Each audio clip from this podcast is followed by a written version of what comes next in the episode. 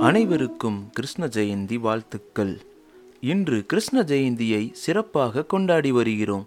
இத்திருநாளில் பகவான் ஸ்ரீ கிருஷ்ணரை பற்றி தெரியாத சிலவற்றை அறிந்து கொள்வோம். குழலூதும் கோதையரின் நாயகர் கிருஷ்ணர். அவர் உண்மையில் கருமை நிறமானவர். கருமை கண்ணன். கண்ணனின்றி ராதையில்லை என்பதைப் போல ராதையை மானசீகமாக தம் மனதில் ஏற்றுக்கொண்டவர். இருப்பினும் ராதையை அவர் மனம் முடிக்கவில்லை இறுதி வரை. கண்ணன் தன் உயிராக நினைத்தது இரண்டு ராதையையும் புல்லாங்குழலையும். ராதையை பிரியும் பொழுது தன் புல்லாங்குழலை இரண்டாக உடைத்து விட்டார் நந்தகோபாலன். அன்றிலிருந்து இறுதி வரை அவர் இசை கருவிகளை இசைக்கவே இல்லை. பகவான் ஸ்ரீ கிருஷ்ணர் தன் அவதார நோக்கத்தை கோவர்த்தன மலையின் மீதேறியே உணர்கிறார்.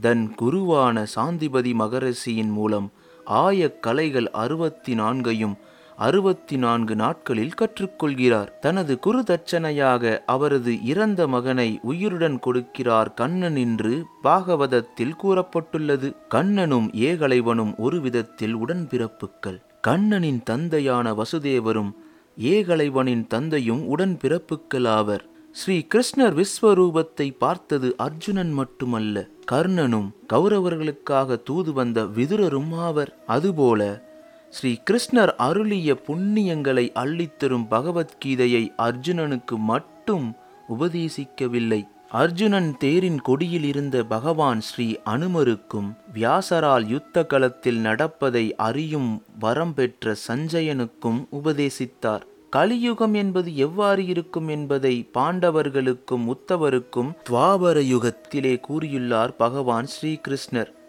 அதனை உத்தவ புராணத்தில் நாம் அறியலாம். உத்தவர் ஸ்ரீ கிருஷ்ணனின் தேரோட்டியாவார். பகவான் ஸ்ரீ கிருஷ்ணருக்கு பதினாறாயிரத்தி எட்டு மனைவிகள். இதில் பதினாறாயிரம் கோபியர்கள் என்றும் எட்டு மனைவிகள் மட்டுமே திருமணம் செய்தவர்கள் என்றும் பாகவத புராணம் கூறுகிறது. அவருக்கு எண்பது குழந்தைகளாவர். தன் மாமனாக இருந்தாலும் கொடிய அரக்கனான ஹம்சனை வதம் செய்து தன்னுடைய பெற்ற தாய் தந்தையை மீட்டார். இருப்பினும் ஜலாசந்தன் என்னும் அரக்கனால் தனது மக்களுக்கு துன்பம் விளைவதைக் கண்டு துவாரகையை எழுப்பினார் ஸ்ரீகிருஷ்ணர். வைரமும் தங்கமும் சேர்ந்து கட்டப்பட்ட கோட்டை துவாரகை என்று வரலாறு கூறுகிறது. இந்தியாவில் உள்ள புண்ணிய பூமியில் துவாரகையும் ஒன்று. மகாபாரத போரில் ஆயுதம் ஏந்த மாட்டேன் என்று வாக்கு கொடுத்தார் கமலக்கண்ணன். இருப்பினும் பீஸ்மருக்கு அருளிய வரத்தினால் தேர் சக்கரத்தினால் அவரை தாக்கினார் என்று கூறுகிறது பாரதம். திரௌபதியின் மானம் காத்த மன்னவன். கூப்பிட்ட குரலுக்கு ஓடோடி வருவான் கோபாலன். வேடன் ஒருவனால் அம்பு எய்தப்பட்டு கண்ணன் உயிர் நீத்தார்.